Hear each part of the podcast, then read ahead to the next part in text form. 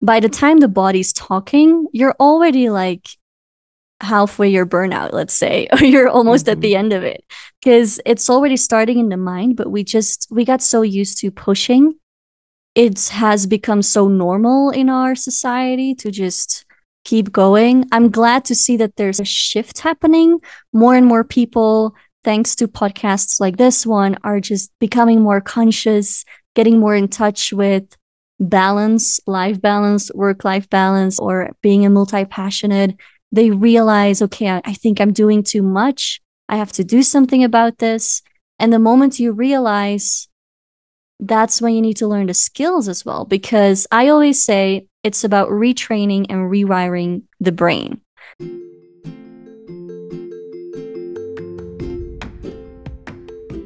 You're listening to the Lifelong Learners Collective this is a podcast that facilitates a community of game changers and expansive thinkers ready to become the most bold, vibrant versions of yourselves as you each manifest the life you desire, as each episode is recorded to inspire you.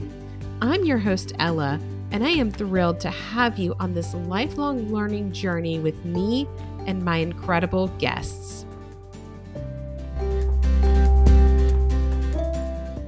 Hey everyone, welcome back to the Lifelong Learners Collective. We are recording this show midway through January, and statistically, you may have already broken your resolution, but that's okay because I have a real treat for you today. I have Maya Lombarts. She is your creative entrepreneur sidekick, and she is going to be talking to us today about habits that you can create and decluttering that's not only going to give you a great start to your year, but this is going to implement better habits for you and also help you throughout your journey indefinitely and not just on the new year. So, Maya, thank you for being on the show. I'm thrilled to have you today. And if you would like to go ahead and introduce yourself, tell us what you do and what we're going to talk about today. Yeah, so great to be here, Ella. Yeah, so creative entrepreneur sidekick. That is what I do. Like I help people structure their business and balance their life. And the thing is that at first, years ago, I was working in business. It was all about business management, working as an operations manager. And then I shifted gears actually into health coaching and I became a functional medicine certified health coach. Ooh, so I was wow. working mostly, yeah, with people with chronic disease because I struggled with fibromyalgia when I was very young. And then I started shifting gears, creating my community of healthy high achievers because I saw more and more people are struggling not only with chronic disease, but mostly with chronic fatigue or overachiever syndrome, right? So, doing so much and being so productive in Europe, in the US, and me as a Belgian person living in Cusco, Peru, I got really good at not scheduling, decluttering my schedule, decluttering my life, partly because of chronic disease. I had to declutter a lot from when I was 15. And now I start bringing everything together where I help creative entrepreneurs who have their who have a million ideas every day, right? And they don't know where to start, how to implement. So I use my business skills and I still do guided journaling sessions. I still help them simplify life, declare life, and really connect, stay connected to yourself. Because being connected to your body is a key. And I know we'll get into that today to not overdo things, to not live in your head too much, and to not keep adding on things to your life. Because then you end up with clutter in every way, right? I can definitely agree as the podcast is for people who are multi passionate. So they may have a full time job and they may have a lot of projects on the side and they want to choose what they want to focus on, or they want to be a high performer in all of what they have going on. But they face some bumps along the road, including getting fatigue, getting burned out, or they have to focus on one or the other. I've had this same journey with the show. I really want to focus on the podcast, but a year ago, I was in school getting a certification, and I was also working a full time job. And then I was also looking for jobs, and it was just there's so much going on at once that some things had to take a pull back. I did fantasy football with my friends, and our commissioner ended up calling me and he's like, hey you realize you need to change your lineup now. You need to change it and i'm like i am so sorry. This whole thing just slipped my mind and i remember just having a breaking point like okay i'm really going to have to get it together and organize and find out what is important what i need to focus on. I've gotten a little bit better about that today but i really like what you were talking about with chronic fatigue. That's something i think a lot of millennials face and they may not know the root cause of it. They may just say yeah, I'm just really busy. I'm just burned out or I'm just not eating the right stuff. And that could be it. But there's probably different approaches to that. And yeah. you say the healthy high achievers. What are some of the patterns you've seen around health and their work performance? Yeah, absolutely. And I think as multi passionates, we are interested in so many different things. Yes. So a pattern there is that curiosity, that love of learning. We want to be in five different courses at the same time. We want that variety in the work we do. We have different passions and I want to take on an extra thing. It's mostly that curiosity of our minds, but then that pattern is your mind wants to do all those things and then one day your body's whoa, whoa. hold on here. A minute. Right. Hold on. What are we doing? So we expect our body to just go along with all the crazy plans we have in our mind. And when you talk to someone who has, let's say, a nine to five or is good at focusing on only one thing in their job, and you tell them let's say it's a non multi passionate, and you say, Oh, these are all the things I'm doing. You explain actually everything you're doing. People are like, How and when do you do all those things? Right? Sounds like you're always being productive. And that's the trick. And that's what's going wrong there. We're always being productive. And what I see in people who break down, who face chronic fatigue, who face burnout, is because they lost touch with their off button, right? To just turn off that mind, to unwind, to relax, and to not do anything. it's the doing versus the being, right? So we want to be always doing until the body catches up with you, until there's a wake up call. But the time you reach burnout, it's already too late because the body just keeps hopping along and following along with all your crazy plans for months, maybe even years before it might complain. And when it does, it's like an explosion, right? It's all these symptoms. It's not only fatigue, but also your digestion is off and you're maybe brain fogged or mood swings and all kinds of things are off because that's a, a reaction from things you started doing or overdoing months or years ago. Would you say a lot of people face burnout before they even realize it? Absolutely. I think by the time the body's talking, you're already like halfway your burnout, let's say, or you're almost mm-hmm. at the end of it because it's already starting in the mind, but we just, we got so used to pushing. It has become so normal in our society to just keep going. I'm glad to see that there's a shift happening. More and more people, thanks to podcasts like this one, are just becoming more conscious, getting more in touch with balance, life balance, work life balance, or being a multi passionate. They realize, okay, I think I'm doing too much. I have to do something about this. And the moment you realize, that's when you need to learn the skills as well. Because I always say it's about retraining and rewiring the brain. You trained your brain to be on, on, on all the time. You trained your brain to be active, to not take breaks. And that's the way your brain is wired, literally, at the moment. So, retraining that is not easy in the beginning, but it is a skill that you need to learn how to build just to disconnect, to pause, to balance, to not take too much on, to not focus on 10 projects at the same time. It's not easy, but you can learn it. So you can train your body to be able to be that person that can handle many different tasks at once and not approach the burnout. Yeah, or you can train your brain to not focus on 10 things at the same time, right? Train To your brain. Yeah. Yeah, train your brain. And then the body will be thankful because you're basically connecting your mind and your body a bit more, that mind body connection, right?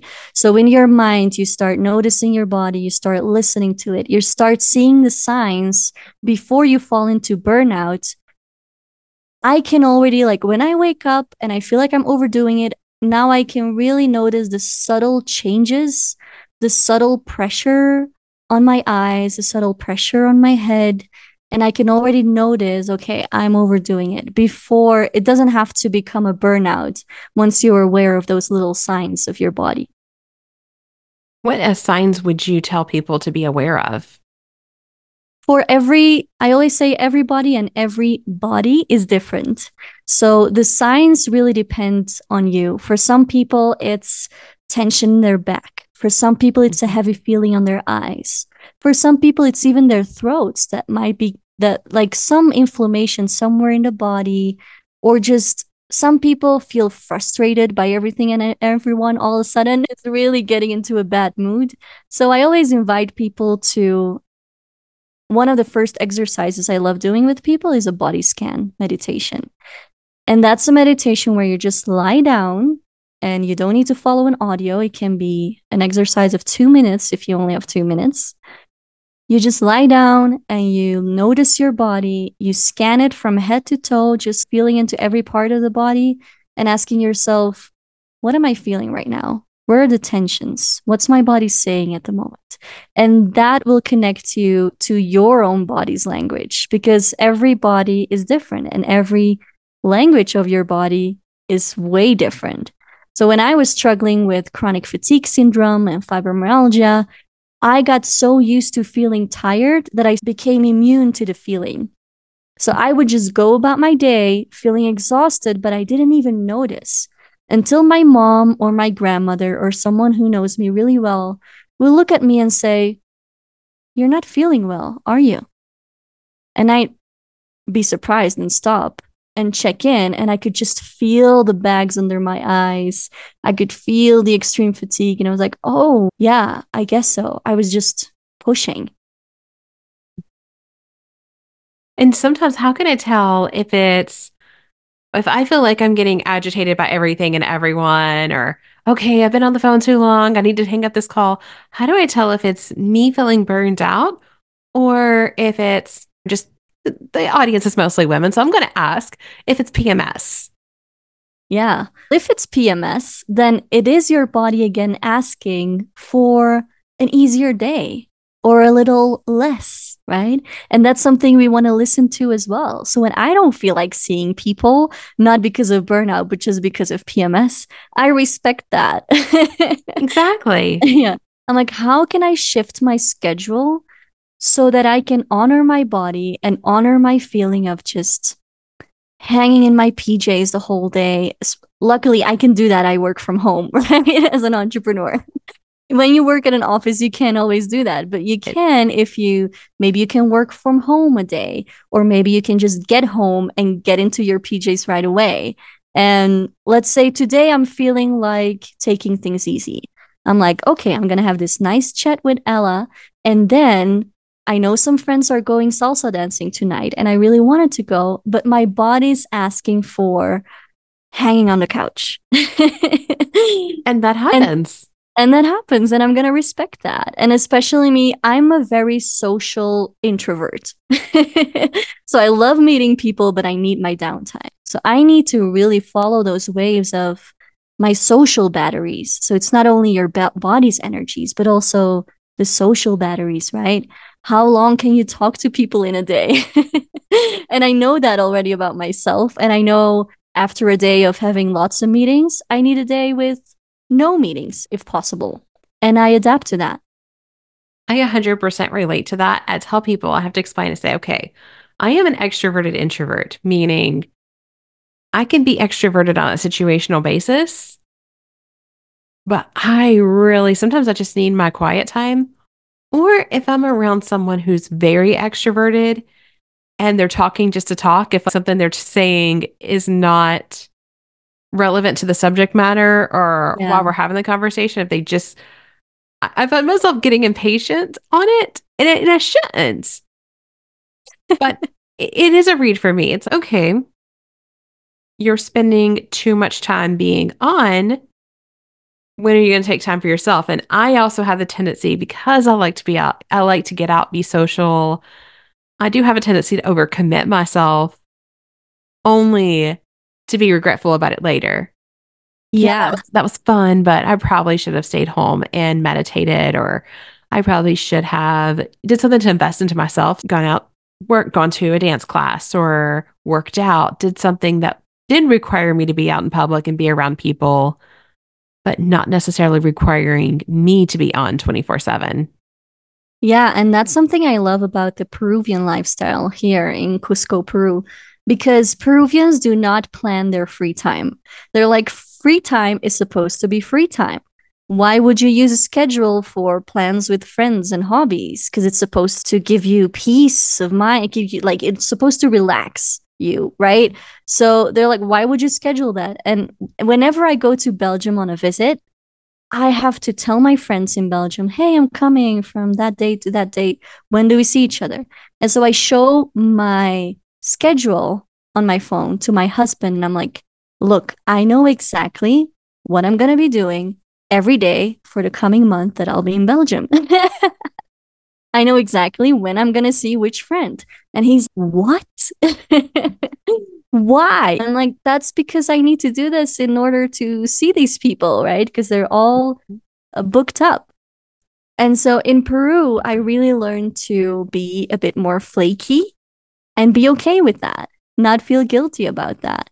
Because it's not, oh, I need to cancel this dinner. We scheduled it two weeks ago. No, it's actually everything's very spontaneous.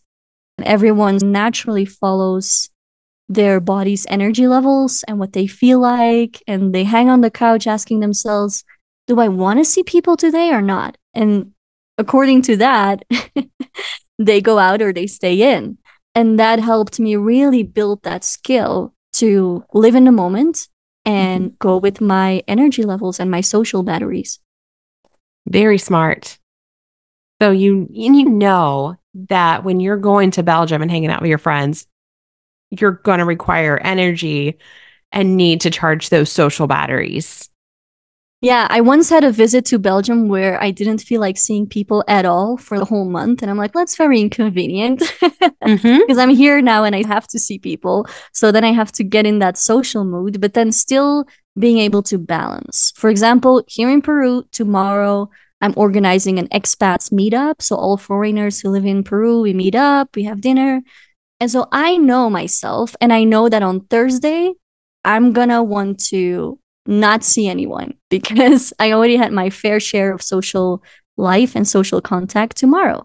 So I I can anticipate somewhat. I already know myself and my body because I've practiced it. I've made the mistakes of going when I didn't feel like it or scheduling too much. And now I know, okay, this is to, it's always about recalibrating because there are moments when I still over plan. I plan Mhm. too much. But then it's always a moment of, oh yeah, wait. Oh yeah, this is true about myself. Oh yeah, I cannot do this much. Okay, let me save that information. This is still true for me. Yeah, let me save this. Noted. And you have to take note of what connections empower you and what connections may drain you a little bit. You also have to know what activities you're doing empower you and drain you. I spent my 20s going out, networking, and I love to dance, but I would go out to the bars with my friends and I realized that I like the dancing aspect of it, but I can get that at a dance studio instead of being somewhere where I have to shout to have a conversation and I have to repeat myself more than once. And the person talking to me has to repeat themselves. And I don't even like to drink that much. I'm like, okay, this is fun every now and then. And usually it's not fun. I, I learned that and okay. Less crowds, more activity, more dance, Ah. more enjoyment. Yeah, and recently I'm turning 30 this year. And so I have been wondering. Feeling... Very... How old are you, Ella? So I'm in my 30s and okay. I'm just like, she's got to be. I thought you were already in your 30s because the wisdom that you have and the things that you learn in your 30s. You yeah. seem like someone that's already, you don't look like someone that's already in your 30s. I will say that, but you seem like somebody already in your 30s. Yeah. The thing is, I had to learn these skills when I was only 15. And so when all teenagers were going out or meeting boys, experimenting with makeup, I had to make sure I could go to school. And I had to, if I wanted to go to a birthday party on Saturday, I had to plan a whole empty Saturday, a whole empty Sunday in order to be able to go until 11 p.m. I've lived the extremes of chronic disease and chronic fatigue. And I honestly, I was 15 and I felt more connected to someone in their 60s or 70s. That's the truth. And then I started feeling young when I was 21 and I moved to Peru and the mountains and the lifestyle here gave me more energy. I started living a more healthy life with food from the market, sunlight the whole year through. So many things that helped me. And that's when I started, okay, going out and I felt the energy and I felt finally a nice effect from drinking alcohol. It wasn't completely draining me, but I was Hit actually like happy. Yeah. Exactly. Caffeine does it too. I yeah. love a good cup of coffee, but there's there's like a threshold. If I drink too much mm. caffeine, sugar has that too. sugar has that. I've been doing the Magic Mind elixir instead, and that's really helped me have that sustainable energy mm. yeah. instead of because it's all natural ingredients versus the chemicals that are in coffee. Yeah. And then now, for the past year, 29, turning 30, I've been really feeling that shift of wanting to have a social life but I was like, I want to have a social life between 5 and 8 p.m. Because I started sleeping early during the pandemic and I, I can't stop now. I'm just, I'm an early sleeper now. it's so nice. It's energizing. I'll, yeah. I'm compromising every now and then. I did this weekend to see some of my friends and I compromised on New Year's Eve. But yeah. for the most part, nothing good. I think How I Met Your Mother, they said nothing good happens after 2 a.m. True. In, in the South, so nothing, true. nothing good happens after 10 p.m. yeah. very yeah. few or very few things. But for the most part, I want to be in bed early. And if I wake up earlier in the morning, I've got more daylight to work with in absolutely achieving the task I want to achieve and working out. And it's just more energizing to have that. Or I can have a nice, quiet start to my day. I can do the body scan meditation and yeah. clear out what I need to clear out before I go on with my day. Exactly. And so, one thing is listening to your body, doing that body scan and knowing yourself, knowing what you need in terms of social life and energy. But then another thing we're just talking about now is following those phases in your life because mm-hmm. it changes, your needs change. And I've heard people who said that in their 20s they would go out a lot, then 30s it would sort of they just wanted to sleep early but then 35 40 they wanted to go out again because they still wanted to feel young. There are these ups and downs in these movements so follow that. So when i sat down and i was like you know what? I want social life between 5 and 8 p.m i had to shift my social life a lot because in the beginning i was like who's available at that time what can i do and i remember it was such a struggle because i had friends who would want to go out at nine or 10. I tried it last Saturday. A friend who was like, I'll pass by your house at nine. And I tried so hard. I just couldn't. I was like, I need to leave my house at 8, 8.30 if I want to have a late night, because otherwise it's not gonna happen. I'm gonna I'm gonna stay on the couch and get really tired. So I tried, and at 9.15, I was like, I give up. I can't. I need to. mm-hmm. And now it's gotten easier. Now I found my people. I know who else likes to leave the house when work is done because I know more friends now who work from home. And then at 5 or 6 p.m., they love to just leave the house, get outside. Got to get outside the house. Yeah. Yeah. Whereas my husband, who works in a restaurant, he wants to come home and not see people because he sees people a whole day. Whereas I, I work from my home. I see people through the world of Zoom. But then after, when I'm done working, I want to have the physical world. I want to go outside, feel the fresh air, the wind, see people, just to start finish my working day and have that transition into relaxation. That's lovely. And I know you talk about working from home and needing to get out and see people. We had that during the pandemic. It was like, okay, we've been home, we've been trapped in our houses, let's go out and socialize. Yeah. And then some of us were like, okay, I did it. Went out, I talked to people. Now I need to start incorporating more breaks into my life. I know we have in Tennessee right now, we are in the midst of a snowstorm. And when it snows here in Tennessee, nobody needs to be driving. Just nobody, because we've got a melting pot, especially in Nashville. We've got people from all over the world moving here, and nobody drives the same. Nobody drives in the st- snow the same. So it's just the good rule of thumb is when it's ice on the road, when it is snowed for the first day, nobody needs to be on the road. They say it on the news. Nobody needs to be on the road unless they absolutely have to and have the, unless you're a salt truck person. Second day, nobody needs to be on the road. That's for safety.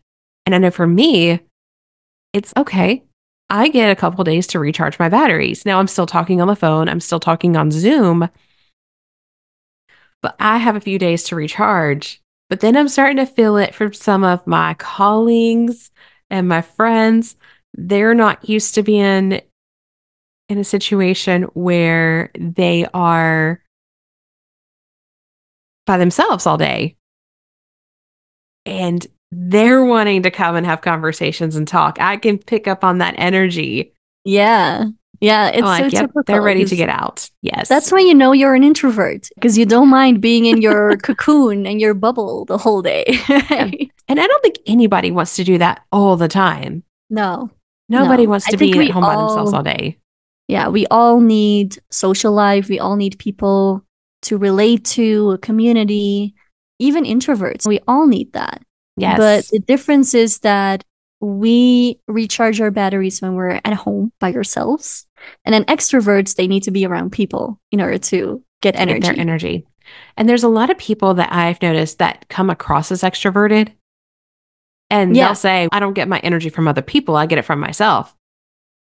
I know exactly what they're talking about. Yeah. Yeah. So people, when I tell them I'm an introvert, they're in shock. They're like, what?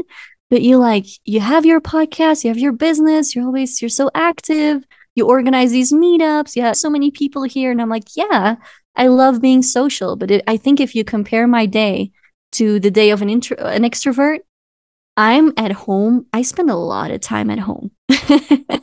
But people don't see that. And they see you when you're with people. Yeah. They see and, i'm an yeah. yeah i'm an enneagram 3 so i like achievement. Yeah. And for me to do that, it does put me in front of people a lot as far as career, podcast, as far as some of the volunteer commitments that I have, puts me in front of people a lot. But there is a battery with me where I know I need to disconnect and get my energy back. Yeah. And it's when you do that, when you disconnect and you prioritize yourself, you're what I like about it is that you're also educating the people around you. Because when you tell others, hey, you know what? I actually just really need a day in. I'm sorry, can't make it. They're like, oh, it's it's okay to do that. And you create a culture of, hey, it's okay to listen to your body. Right. I it's even okay. do that with some clients right now. I have two very creative clients who I know. One of them has ADHD, is a musician, really creative. The other one has a chronic disease and is a painter and writer. And so they both understand how they sometimes just need to be in their own bubble. And so we have a policy where it's okay to cancel meetings last minute because we don't do it often. And we know that when we do it, we just really need that moment. And that's okay. And I love it because even me, when I had a rough night and didn't sleep well, I feel like it's okay to tell them, hey, I had a rough night. Can we just meet tomorrow? Sure.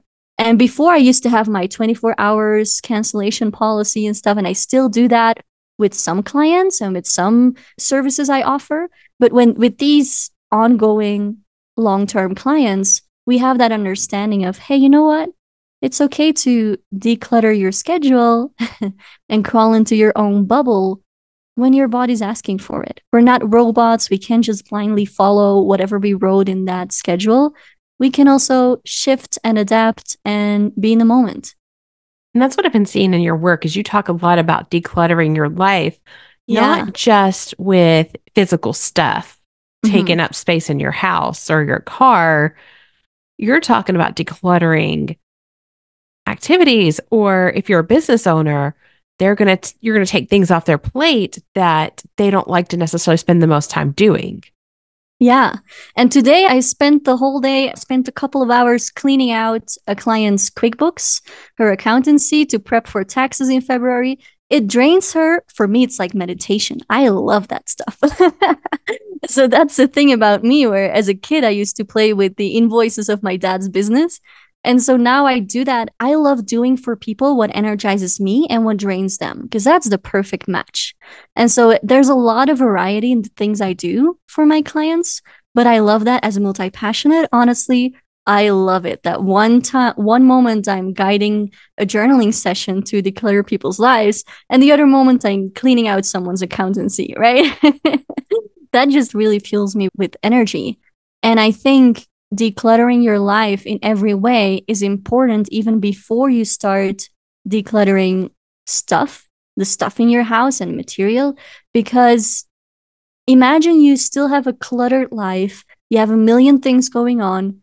When are you going to declutter your house? You don't have time for that. You don't have energy for that. So, what I found is with clients who would come to me and say, I want to declutter my house, we started working on so many other things before we reach the point of decluttering the house.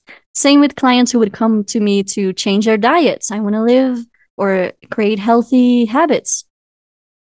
First, we had to create that connection with their bodies, for them to know their body, for them to listen to their body, declutter their schedule. And once they felt they had the space in their lives to do what they actually wanted to do, decluttering their house or changing their diet or exercising more, they started doing it without my help. They started doing it by themselves. They didn't need my help anymore because they had the space and the energy and the drive. That's wonderful. I'm so glad we have people in the world like you that like to organize QuickBooks and receipts. And I don't mind it. I'll organize and clean my house every now and then. There's something therapeutic about it, but it's not my favorite thing in the world to do. Yeah. my house is not my favorite. I'm glad somebody else does that for me. Yeah, honestly, but, I don't like cleaning either. And I have my cleaning lady because I'm like, whatever's yeah. draining me, I'm going to outsource it. you pick your battles in life that are worth fighting yeah. for. And keeping my house clean all the time is not a battle that I need to be picking right now. I don't, again, I don't mind it. I do light things here and there, I do my laundry, wipe the countertops, vacuum, but somebody else doing that for me allows me to come home to a clean house oh, and, and work feeling, on the show. Oh, the feeling. it's so relaxing. It's like when you stay at a hotel. Yeah. You have all these conferences, all these meetings all day. You get back, somebody cleans your hotel room. There's something additionally therapeutic about that. Yeah. And I used to have a mindset of, oh, I don't have enough money to have a cleaning lady. That's a luxury something. And I shifted that mindset by breaking my foot. I broke my foot and I had to get a cleaning lady because I couldn't clean for over a month, for almost two months. I couldn't clean at all.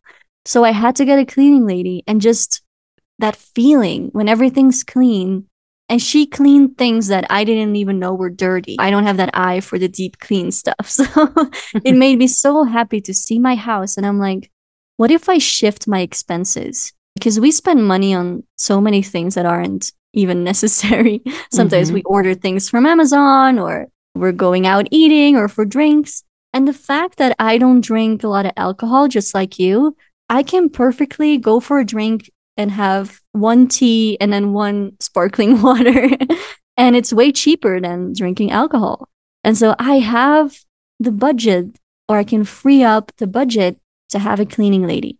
And I started by doing that once a month. Just once a month, have a cleaning lady for the deep clean.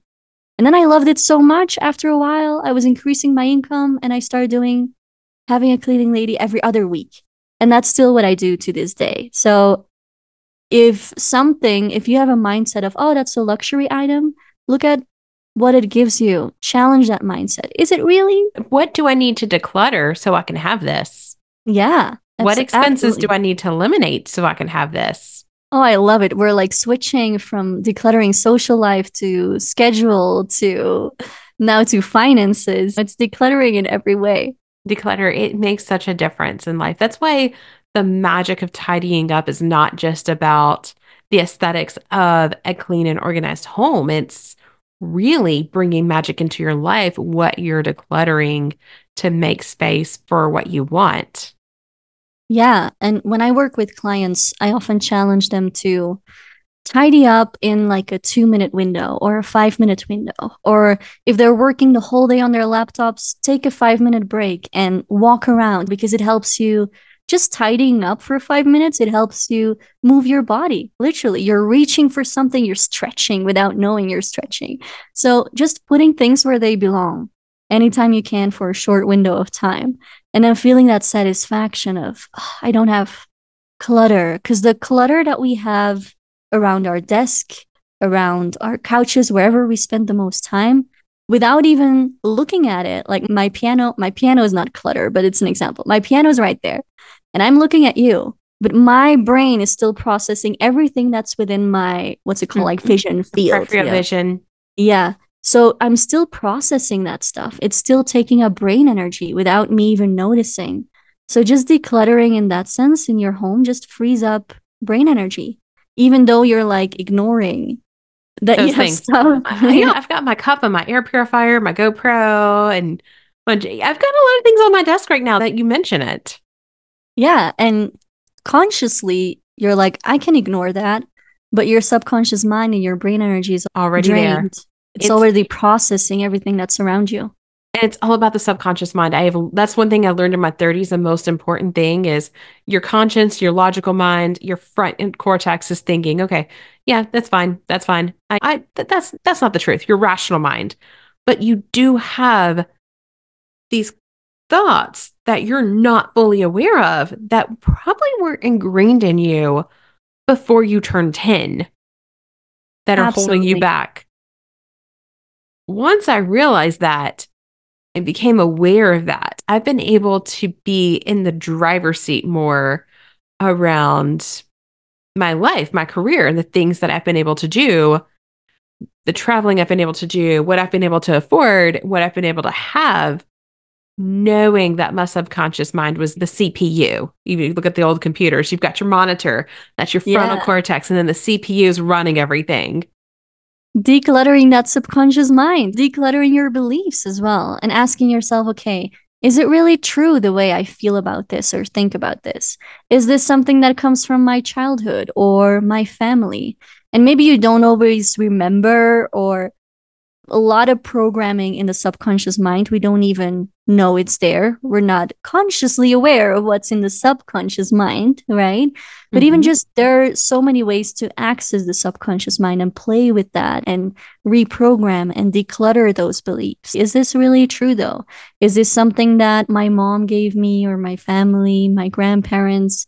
Is this something I saw a lot as a kid that's giving me this fear right now?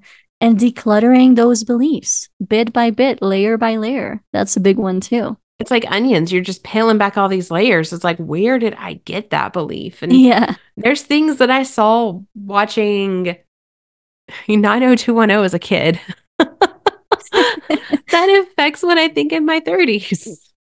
Absolutely. Even, yeah, the programs you watched or the truth or your culture too. For me, being Belgian, living in Peru, Something really stupid, for example, is when someone's making noise at 11 p.m., I'm like, it's after 10 p.m.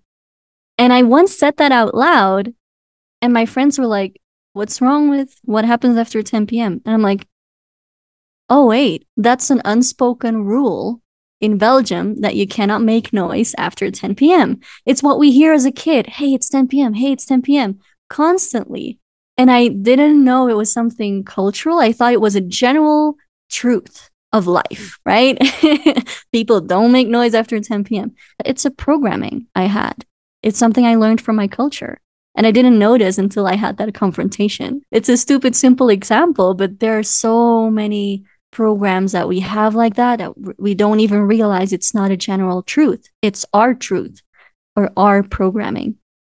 What are some of the suggestions that you have for your clients to help declutter some of those subconscious beliefs? That's a good one.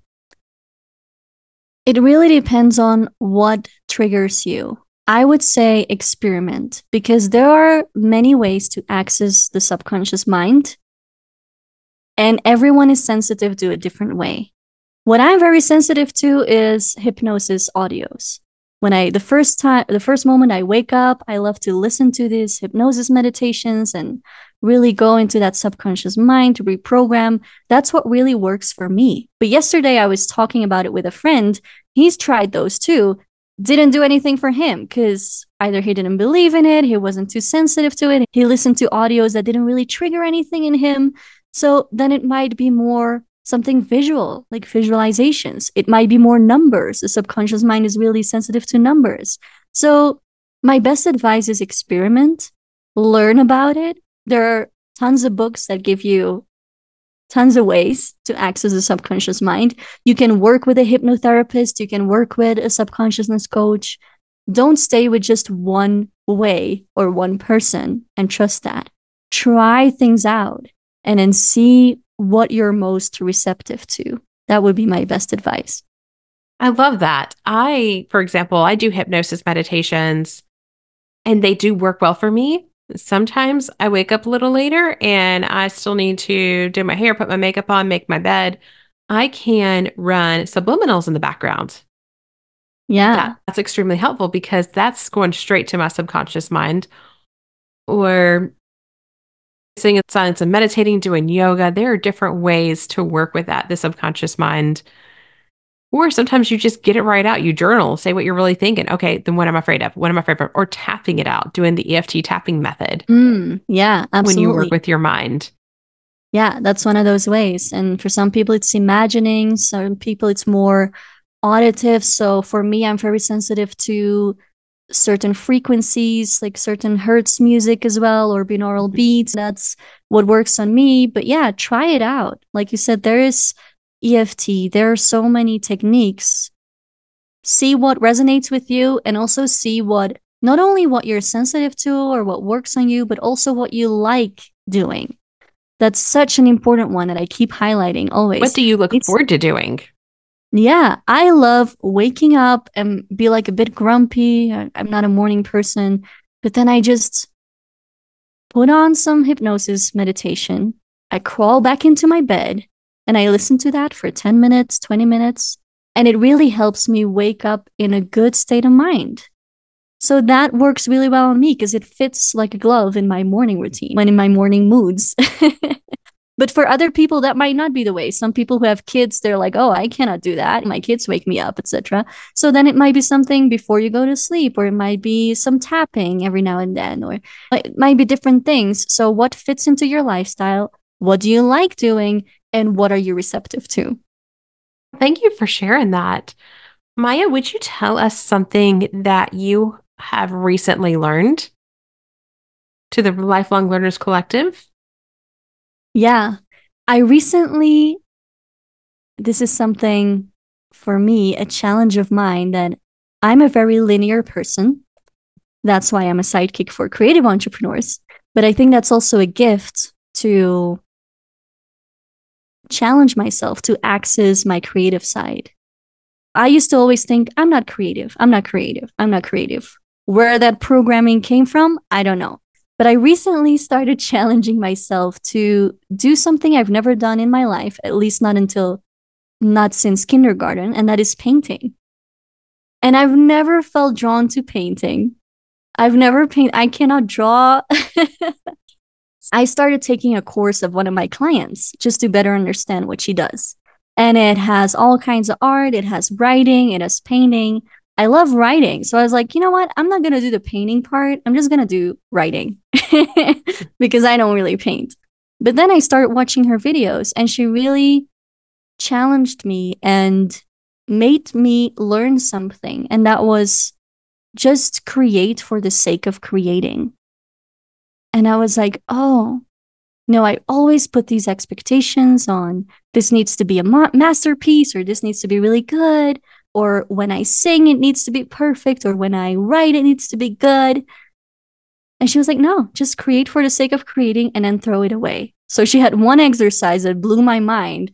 And that was like just splashing colors onto a giant piece of paper. And with your hands, get your hands dirty and just move the colors around, see what colors you can create. It doesn't need to look pretty.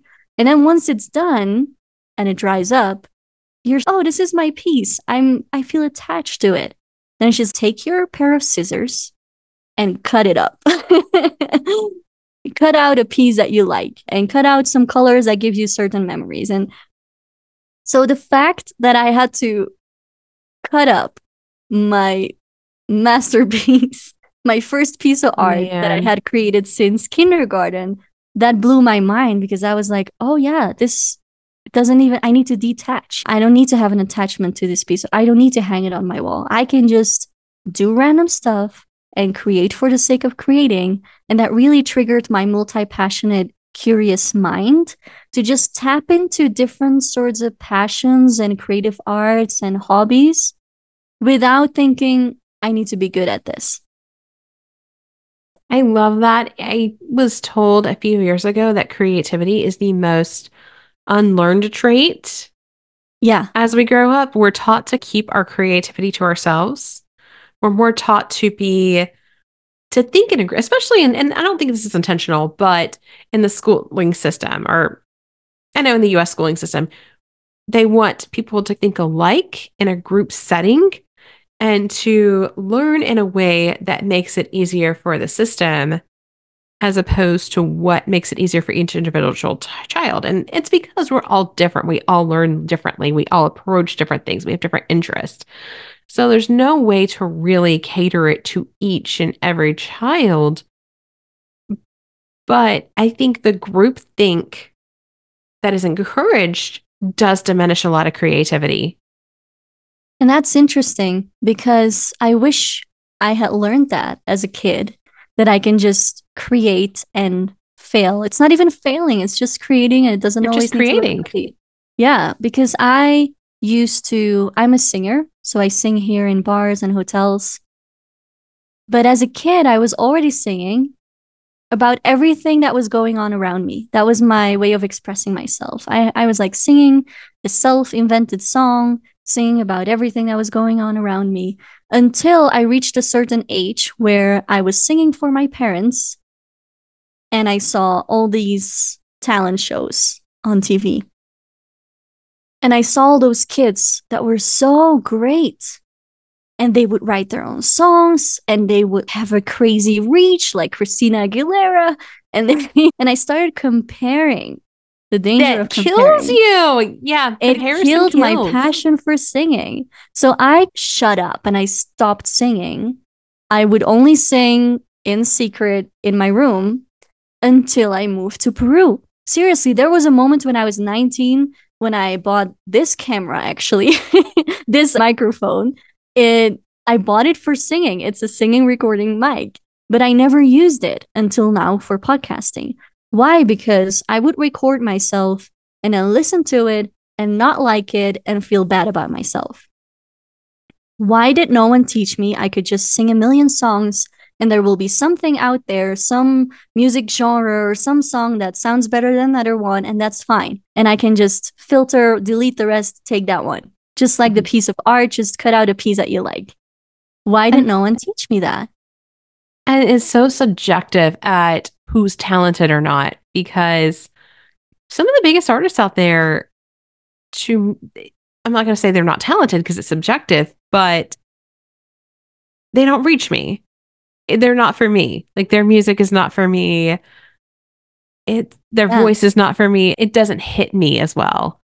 Mm. Of course, I so go back to a lot of 90s stuff, and that's what resonates with me, the music I grew up listening to. Yeah. Yeah. And so now when I sing, I like to sing in small bars, small restaurants where I'm like in the same level, not really a stage, but just same level as the people. And I just really enjoy singing, just me and my guitar player. And I can play around with all the details in my voice. And then when someone's just eating at a restaurant or something, and then they, they're looking at you and I can see that they're enjoying it, that's the best feeling ever. But that doesn't always happen. And so I accepted in the beginning, I would sing at one bar and be surprised that they asked me again and again. And I was like, okay, I must be doing something right. Maybe yeah. I'm not that bad, you know? And then they kept asking me at all kinds of events. And then I had weeks where I had nine gigs in a week. And I was like, whoa, that's intense. I don't want to do it that often. I don't want it to become a job, but I do want to continue singing just for the passion of it, just because it brings me joy ever since I was a kid. And there's somebody that wants specifically to listen to you. I love that. That's what my yeah. podcasting coach told me. I got on there and said, okay, everything I want to talk about is being talked about by somebody else, somebody yeah. who has millions of followers and millions of subscribers. And there's, they're to, they're like, okay, but somebody, there's very many people, there's going to be a lot of people that want to hear from Ella. Some of your guests, they might be on other shows. They want to hear that guest interviewed by Ella. And you have to believe that. You have to believe that you have something to offer and take that, or else you're not only depriving yourself of your passion, you're going to, you never know who you could be depriving of your art. Yeah, that's true. Because when we talk about decluttering life or living a healthy life or whatever it is, we pick that one person we like hearing from and we like learning from because we like their voice, their energy, the way they bring it, whatever it is, their personality, whatever it is, we like learning from them. While we know that there are thousands of other podcasts and books and teachers out there that can help you, we pick this one person that we feel good about. Exactly where can we catch you? Where can we hear your singing? Where can we learn from you? And where can we stay connected to you and your amazing abilities? Yeah, you can hear me singing and see some of the Peruvian streets that I sometimes share and these random creative reels on Instagram. That is at Maya Lombarts. So I'm, I'm sure you'll put it in the description and show notes, but that's M A Y A L O M B A R T S. So that's where you can find me on Instagram. And my website is the same thing. It's mayalombarts.com. And so there I have some freebies, uh, a journal prompts ebook, for example, to zoom out of your busy life. So that's a good one for those who want to start decluttering life. And uh, yeah, I can't wait to hang out with y'all. Thank you so much, Maya. It was a treat having you on the show. And I look forward to seeing what you do next. Yeah, this was such a lovely chat, Ella. Thank you so much.